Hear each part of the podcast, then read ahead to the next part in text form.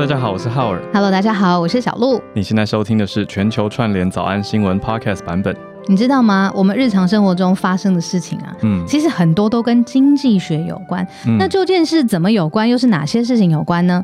我们今天请到一位专家哈，但是有非常非常多的东西，我觉得经济学太有趣了。从我大学修经济学的时候，我本来都快要睡着，然后老师就突然开始用经济学来分析爱情，我就突然觉得这是一个很有趣的学问。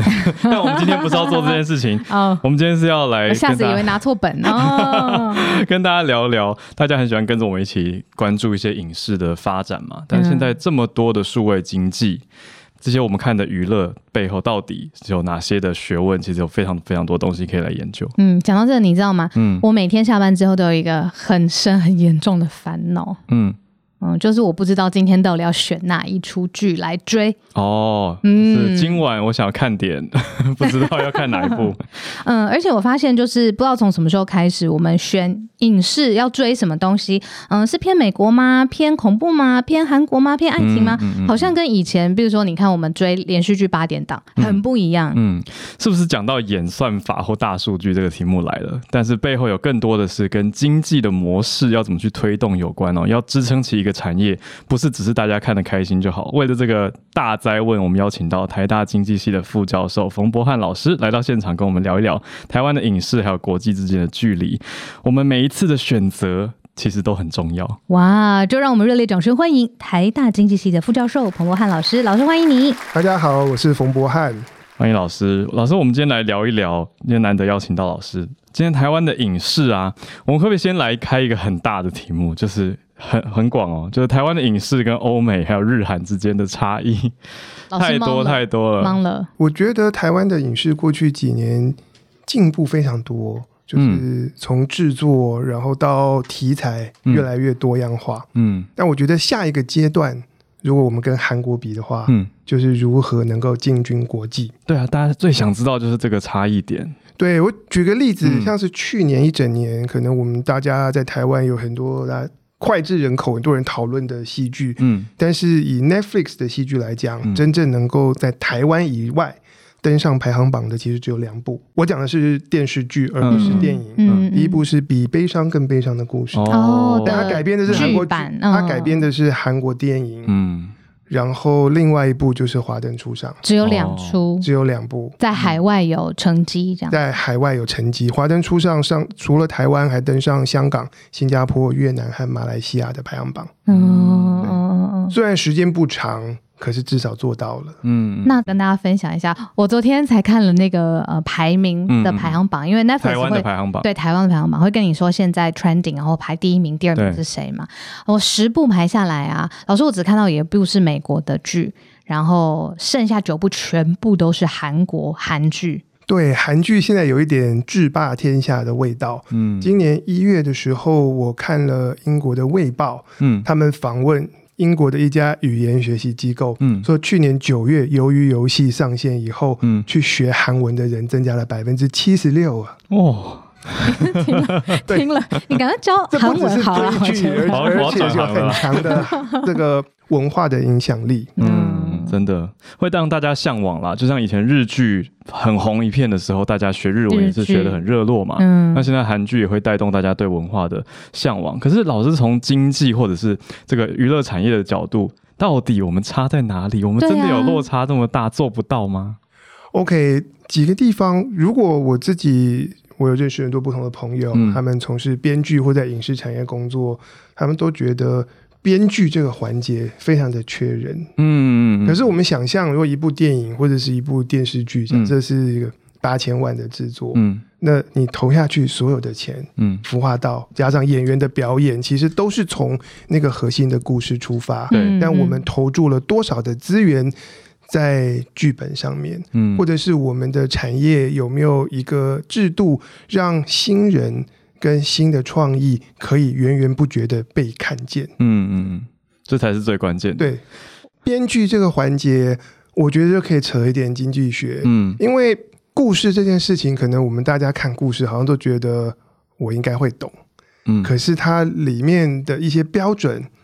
人物怎么样叫出色，嗯，会打动人，嗯。然后它叙事的节奏跟那个结构其实有很严格的标准，可是它不是一看就知道的。嗯。然后反过来说，打字这件事情，嗯 我们大家都会打字，所以每年会有非常大量的各种的小说、故事或者是剧本被创作出来。嗯。在好莱坞一年也是几万部的剧本出来，嗯。那里面呢会有杰作，可是我想多数的东西是不怎么样。嗯嗯所以他就面对到一个大海捞针或者是沙里淘金的过程。嗯，那如何能够设计这个编剧或者剧本的市场，让好作品可以被看见？我觉得就会是一个很很关键的课题。如果在筛选的这个机制没有建立起来，就可能会出现什么情况呢？大家觉得说啊，我们挑剧本常常踩雷。嗯所以我遇到要聘编剧或者是要买剧本的授权的时候，我不敢出好一点的价格。哦嗯当价格不好，那很多呃有些人才大家不来啊，觉得说哎，我别的产业我有更好的工作机会，嗯。或者我来做，我受限于经费，必须要在很短的时间内嗯。快速创作。嗯。那这样子产出的作品，有可能它在设定上，它不是一个那么完整的一个设定或者世界，它需要依附在议题，嗯或者是依附在我们观众大家都已经知道、都已经有的这些嗯共同的经验上面。嗯那这样子的快速创作出来的一些成果，有可能在国内嗯是受欢迎的，嗯可是要踏出去，要打动这个不同语言文化的观众，那会面对到一些一些不足。嗯，老师这个问题的回答，我觉得切到了很多很多的面向，回答了很多大家的问题。其实，因为我是用语言的角度，我以前就直问过在产业里的朋友，我就说为什么会写出一些很生硬的对白？那为什么我看一些国外的剧的时候比较没有这种感觉？他就答案也是跟编剧有很大的关系，因为他说，你知道我们是多少人产出一个剧本，然后那个大制作是多少人在写这个对白嘛？有人专门写对白，所以。一个人赶工的成果跟一群人专心去制作的结果，当然不太能直接类比。嗯我想这是产业的其中一个面向了。嗯，就听到是商业结构啊、嗯架构上面的问题。嗯不过如果说这个编剧的环境有一些些，呃，还有可以进步的空间。另外一个我特别想请教老师的是，就是在评估产业的时候，是不是对数据的掌握、对数据的研究这件事情，台湾跟欧美的体系也有一点差距？嗯对数据，我觉得我们有很大的进步的空间。我可以把电影跟电视剧分两块来讲。嗯以电影来说的话，我们要看就是电影票房。嗯可是我觉得台湾长期一直到非常近年的电影票房，其实并没有公开。然后电影票房的数据现在有统计，然后大家呃上网政府的网站或者脸书可以看到，但它只有统计相当粗略，就是那个营业额的数字，嗯每一天每一片在全台湾以及在台北市的票房是多少。嗯可是如果我们去看韩国的产业，嗯他们是政府要求戏院必须要公开，然后他们公开的到多细呢？是以每小时为单位的，所以至于压力很大二零二零年那个 COVID nineteen 疫情爆发之后，我带经济系的研究生，嗯因为韩国的这些电影票房数据全部都是公开上网免费。嗯所以说，经济系学生你们要练手，嗯，然后要了解电影产业，就去研究韩国。嗯对，非常大量，我们就可以看到说，哦，那个疫情爆发之后几个小时，然后对戏院怎么影响？嗯那韩国的电影票房数据，还有包括观影人次，嗯然后播映的场次数，嗯哦，什么厅什么厅，然后大了几次，厅、小厅，然后还有哦上座率。你是大厅，然后坐坐一半，还是你小厅坐满？对空间的利用其实不一样的。嗯这些大大小小很详尽的数据加在一起，就可以让我们挖掘背后很多哪哪一些因素或哪一些现象类型受会会影响到票房。哦然后他们一些排片、选角等等的决策，可以有数据作为参考。嗯反过来说，我们的数据就很粗略，嗯就是一个而且比较慢。比较慢。对对我我我不知道片商会不会比较慢啦。我们身为观众是比较慢，但是它很粗略。嗯那以呃以电视剧来说，那现在比较可惜的地方就是，如果是国际平台的话，嗯他们其实数据不不透明吗？不透明，因为对数据是他们的资产。可是，在这个领域，我看到一个现象是，我认识到的一些产业的朋友，他们非常习惯分析脸书的数据，嗯就我们很多的什么网络声量。对或者是行销公数，行销的公司，然后但他们专注在爬书脸书的上面的大家的嗯那个分享啊、按赞啊，或者是文章数量。嗯哼那这件事情是让我有一点担心的。嗯虽然他们可以为脸书上面的这个舆论舆情，然后做很详尽的分析，可是对那不是所有会看电视的观众的一个一个很平衡的抽样。嗯比，方说，现在的大学生或者是国高中生，他没在用脸书，没有在用用脸书。然后我嗯认识一些朋友，有些人他就不喜欢，他觉得脸书上的东西太议题、太尖锐。嗯不是所有种类的观众，大家都是活跃在脸书。那我们过度的仰赖嗯脸书的这个的数据分析来了解产业，有嗯的时候都觉得太偏差，我们就太太过度照顾某一群的观众，然后忽略掉背后还有另外一大群的观众，他们其实是不会在脸书上发生的。老师现在在说的这个是电视剧的这一块吗？电视剧的嗯电视剧对，就是像是在 Netflix 上面的播映。嗯我举一个例子，今年一月的时候，有一部电影在台湾的 Netflix 登上，曾经有一到两周登上第一名。嗯它是这个美国的演小天后嗯 Nora Roberts 的一部小说改编的，叫做《恋爱气胸》。嗯那结果我在脸书的那个台湾的 Netflix 版上面，很多人在骂说这烂片，然后还说那个 Netflix 一定投资失败。嗯可是那两个礼拜，这部片在 Netflix 登上全球排行榜时速观看榜的第一名，嗯。就表示什么？表示哎，诶我们存在是言小作家改编的一部电视电影，嗯，然后他在言情小说是不是？内部是这个比较是那个推理，哦，对对，但是 Nora Roberts 她有几百本小说，然后她是美国的言小天后，哦，就是所以她的故事是那个个、呃以女性的视角去看，而且很着重女性感情的刻画。但是当我们过度仰赖某一种单一社群的资讯的时候，我们会忽略掉这一块的需求，也嗯低估了这类作品它实际上所带来的影响力。嗯，可是它在台湾跟在全球都曾经登上过 Netflix 电影榜第一名。嗯，就是可能会抽样有偏误或影响。可是我老师这个让我想到一个题目，就是我们老是觉得 Netflix 为什么都不把榜直接公开给大家？就我们都只看得到在地市场的榜，哎，为什么？我我其实会蛮想看其他国家的榜来做一个。现在已经公布了，去年十一月的时候，Netflix 开了一个新的网站，叫做 Top Ten 哦，要特别去那个网站看。Netflix。OK，，对，官方的吗？还是这是官方的。OK？对，而且 Netflix 很酷，它在网站上线的时候，他还说我们的排行榜，我们找那个全球最大的会计师事务所来做公证，就是每年 每年的一月，我表示榜不是做的。对吧？他他表示这个榜绝对没有作假的空间。他每年一月有由那个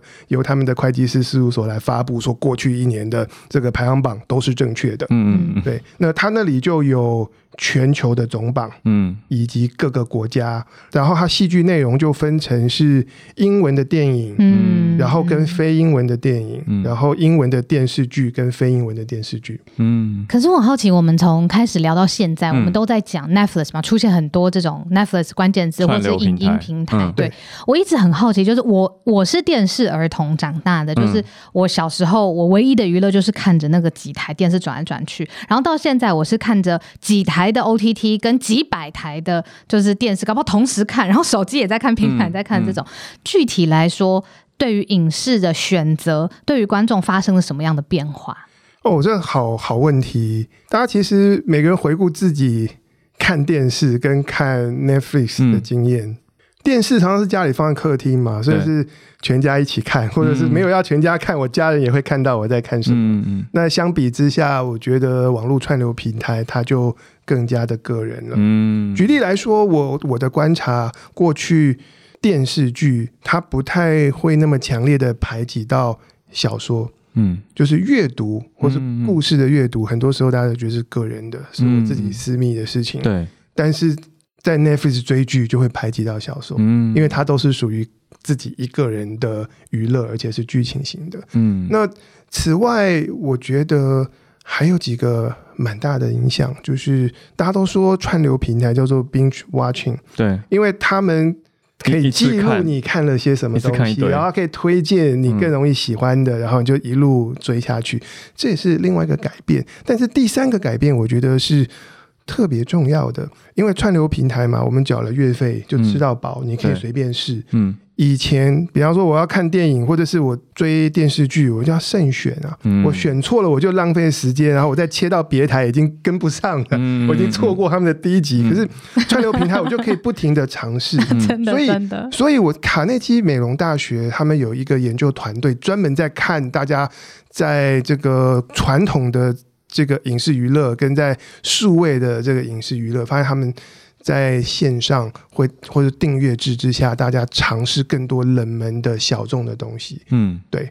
因为没有代价，我就是看了三分钟不喜欢，我再切，我再切下一篇就好。嗯。这样子带来的一个效果就是，每一个国家的观众看的东西都更国际化了。哦。对，虽然我在台大，我的学生有的人看西班牙的纸房子，嗯。我看法国的亚森罗平，嗯嗯然后在在以前的话，其实这些这些东西也不太被引进嘛，嗯。被引进到电视的或者电影的，可能就是英美加上日韩，嗯，那其他部分就是要在那个什么艺术电影或者艺术片里面特别有名，对不对？可是现在就有源源不绝世界各国的东西，台湾的观众大家都会看，嗯全世界的观众都在看全世界的东西，就因为尝试错误的代价变小了，所以大家敢尝试。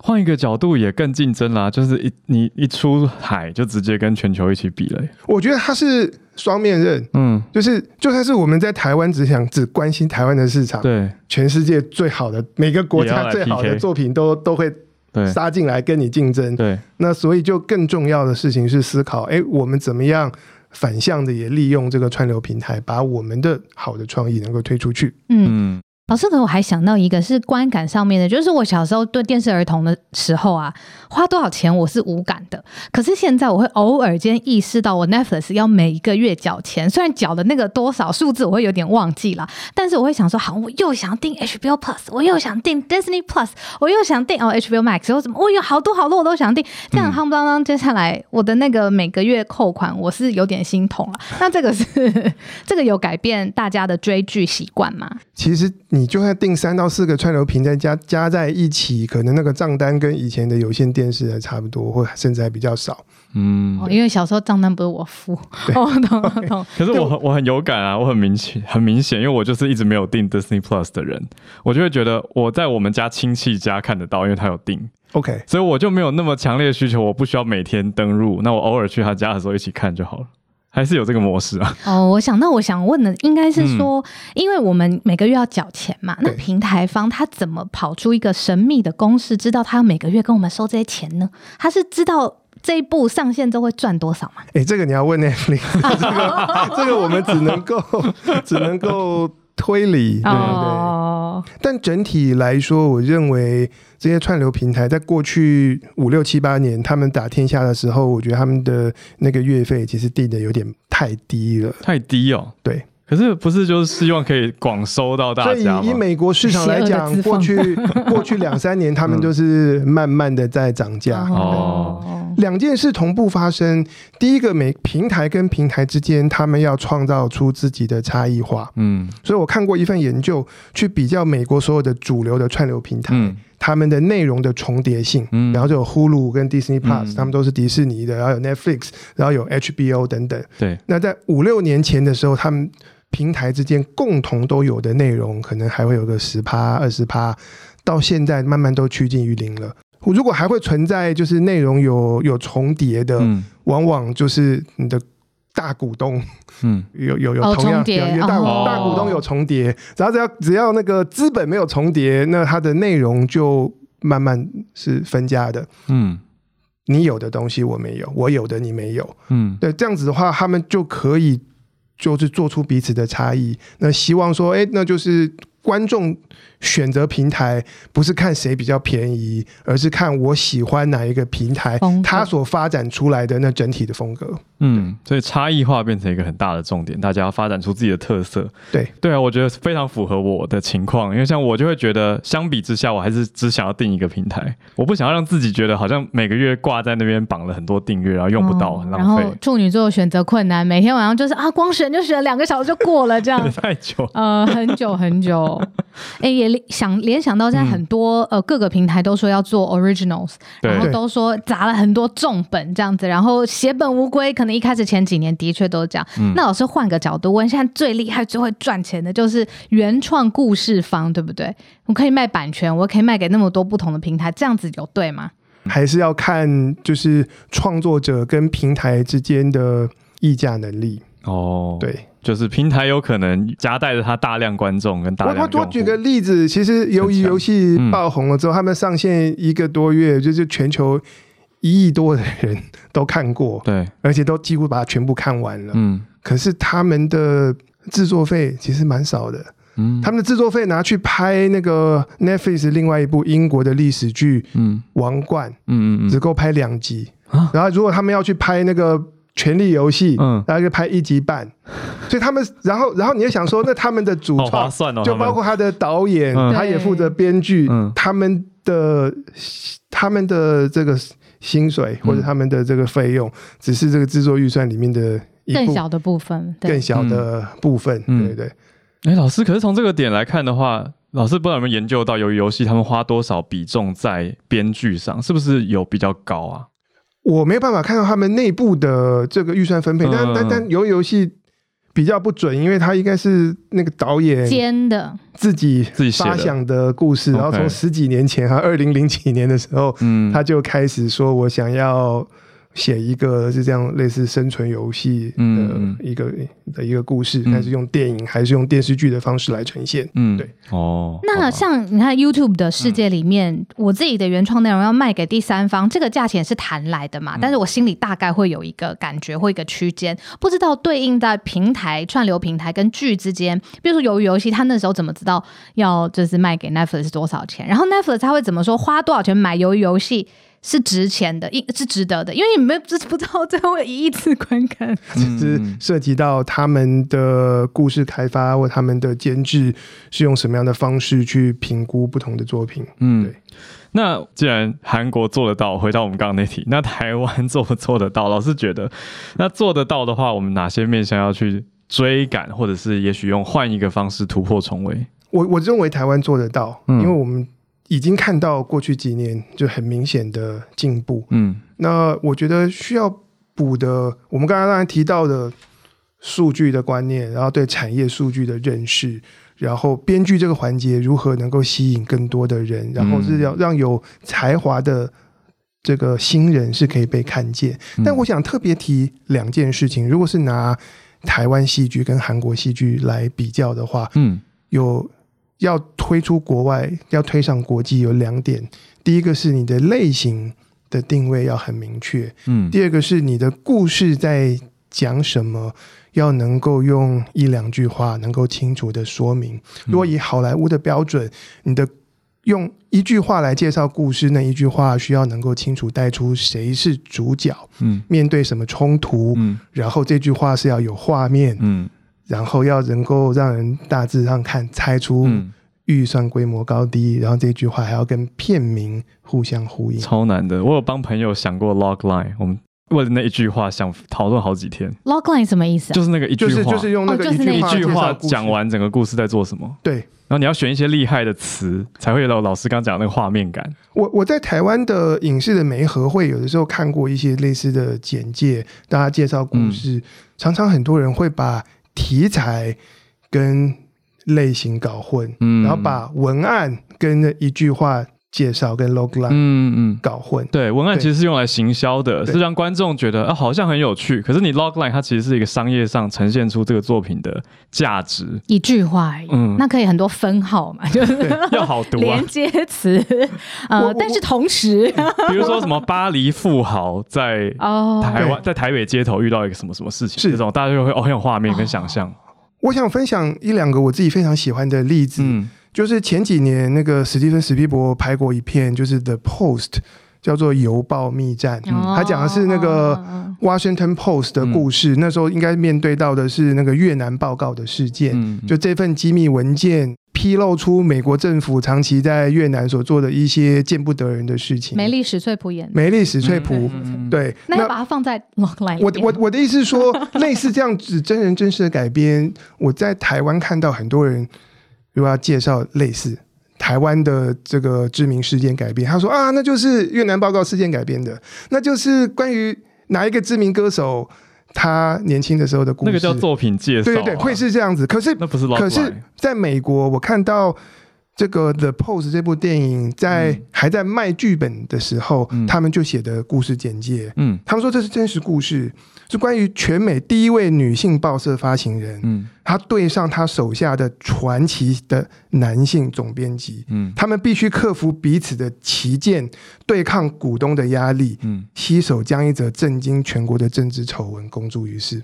那个震惊全国丑闻，然后性别的对抗，全部都听起来很对所以你会看到你会看到那个强烈的那个角色之间的张力，然后你不关心美国政治没关系，你还是会被这个简介，吸引。对。嗯。他也不会说这是我们美国这样的知名的一个《华盛顿邮报》，然他后不会讲他他不会讲这些。当他讲这些的时候，可能他的市场就小了，嗯，可能就是美国人才会有感，关关注政治跟媒体新闻自由的美国人才会才会有感，然后他可能就会变成是一部可是仍然是优质的作品，可是他他没有那么强烈的普适性。嗯。可是他们从故事的简介开始，嗯。我就就把它梳理出来了。嗯。我是两个强大角色，是发行人跟总编辑之间，他们有共同的目标，是新闻自由对抗政府，可是他们又充满了这个意见的不同。然后这个编辑可能一开始还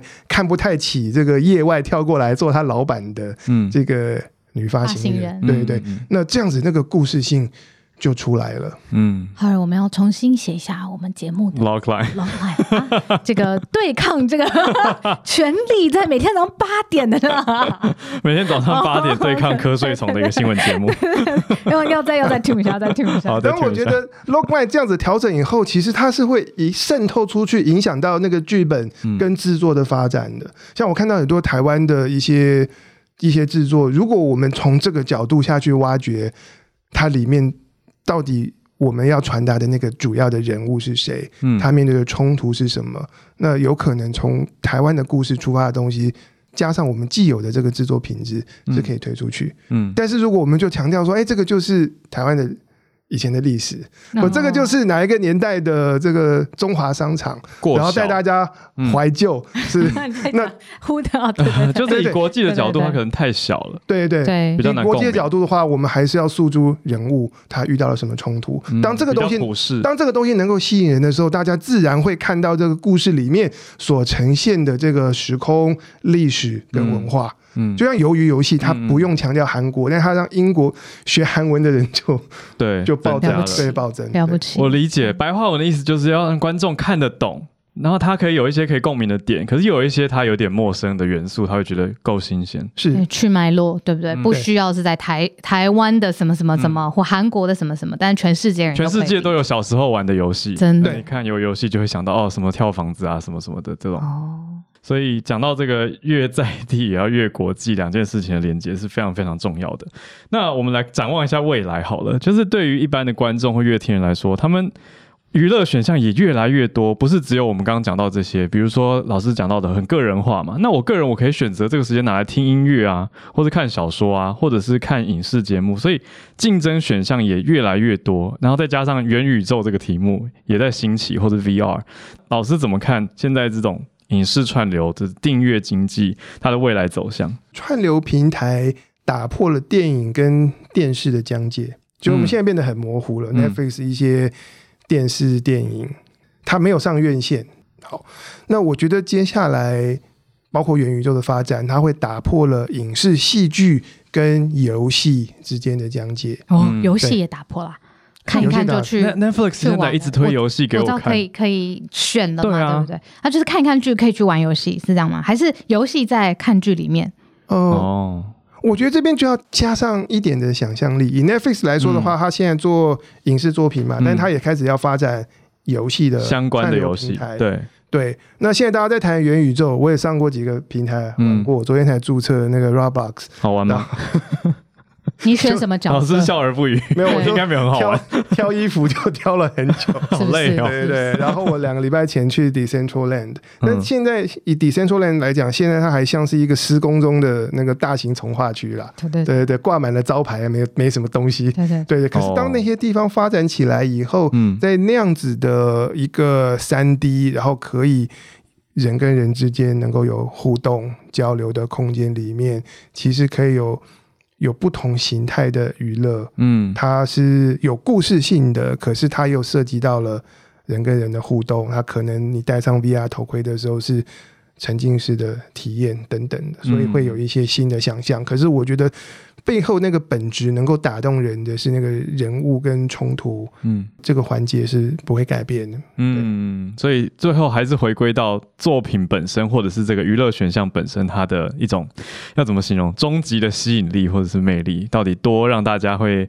上瘾吗？变成说各个平台也在追求的是让用户他对自己的产品能够有成瘾性嘛，那继续的想要使用它。那所以老师就觉得边界变得模糊，那使用者的机会也选择也越来越多。可是好，那讲讲回来，我们自己作为一个使用者，我有时候也会想要听老师的想法，因为老师是研究经济面嘛。可是我我作为一个 user，我会想又有点想要对抗这一波他们对我们的使用者的操作，或者是让我们上瘾的这个态势。所以到底一般的 user 要怎么自处？老师可以跳脱研究者，或者是跳脱研究，呃，嗯因为我花蛮多时间在这些，所以老师没有想要跳出这个模式。我我想要跳脱，为了我的眼睛着想，啊我希望说减少时间在就在 screen time 真的很线长。线上游戏啊，嗯目前都因为工作也是看荧幕，娱乐也是看荧幕，对啊然后现在变成社交也是看嗯，看看荧幕，对嗯我一直想要缩，一直想要缩减我依赖各种荧幕的时间，但是嗯。做不到。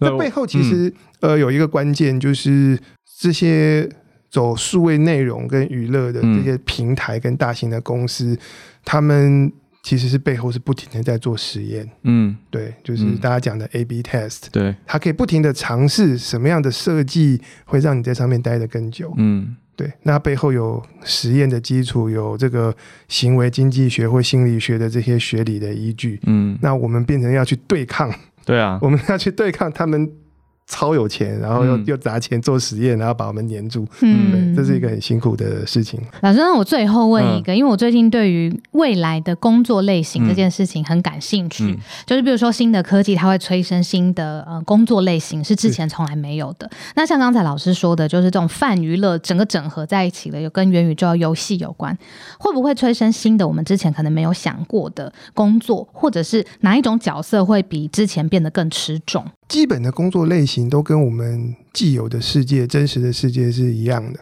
嗯像我去 Decentraland 或去 Roblox，我就花很多时间要挑造型。嗯，对，所以目前在这个元宇宙，那个每一年啊，虚拟服饰的这个销售额已经来到五百四十亿美金，嗯，大过全球的电影票房，嗯，大过全球的唱片产业的年产值。哇哦，讲到大过电影票房吓到了，啊所以我会有视觉设计师，现在还这视觉设计。现在现在这，但是现在还开始啊，可能我们都还没花钱去买过，它就已经有这个产值了。对，但是设计的人在社交的环境里面会重视自己的造型，这个需求是一样的。对，然后设计的本质也是一样。可是你如果是设计师，你进到这个新的这种元宇宙的环境，你过去的专业，再加上你对你需要再增加对游戏引擎或者三 D 建模这些技术的熟悉，嗯。那你就可以成为这个虚拟世界里面的服装设计师，嗯，或者是建筑师，嗯。或者是空间设计等等。嗯嗯。那以前我们有很多实体的各种的展演活动啊、嗯。演唱会或者是展览。嗯。那现在开始，比方说在要塞英雄有很多的演唱会，一场接一场，都上上百万人，然后一个晚上可以卖周边，可以卖到那种一两千万美嗯金的这种销售，搭配他们的这种元宇宙的虚拟演唱会，所以就是以后我们可能会带动，会需要这种企划活动策划人。虚拟活动策划对。虚拟活动策划人，嗯。然后虚拟的策展人，嗯。那但是他需要我们在真实世界办活动嗯。跟策展的那个专业，嗯但它的，场景是在但是场景在那里，你需要再结合你对虚拟世界里面人是怎么互动的，嗯。以及那个空间是什么样的关系，嗯。以及一点点的技术，嗯。你需要增加这个专业，但是嗯。结合我们在现实世界既有的这些策展跟活动专业，嗯。所以它会有。可是我觉得背后人面对到的需求，或者是我们所参与的这种活动跟娱乐的类型本身，还是那几套。嗯，对嗯我自己看到比较多是被现实推着必须要学会，就是他本来是实体，比如说策展人，那因为活动因为疫情的关系要变成混合式的 hybrid 或者是线上，然后他就有点痛苦，因为他不是自愿或者喜爱。看好这个趋势而去学习，但是谢谢老师分享，让我们知道说这个经济规模已经在了，所以现在的比如说孩子，他们可能就可以制定未来人生志向的时候，也许不是巴黎时装周走秀，它可以是线上或者一个虚拟的全球时装周，那他要学的工具就跟以往要学的东西是不一样的切入点。我觉得今天真的很开心，也很感谢冯博翰老师来到现场跟我们分享这么多的知识跟资讯。如果更多深入想要理解的，老师其实自己有 podcast 哦。嗯，呃，这是老师自己的影视幕后同学会，这是 podcast 的节目名称，这是跟经济学还有影视娱乐产业的分析有关的。谢谢老师，那也谢谢大家的收听。如果你对于专题有任何的想法的话，欢迎透过各种管道留言给我们哦。好，那因为这是我们专题，也是维持我们一贯慢新闻的理念。你如果呢也支持这样子的理念的话呢，欢迎订阅我们的节目，写下五星的评论或是小额赞助给我们。嗯，接下来还会有不同的专题内容提供给大家深入的议题讨论。有想知道的话题的话呢，也可以投稿许愿。那就让我们保持串联，了解世界的局势。我们下次再见，大家拜拜。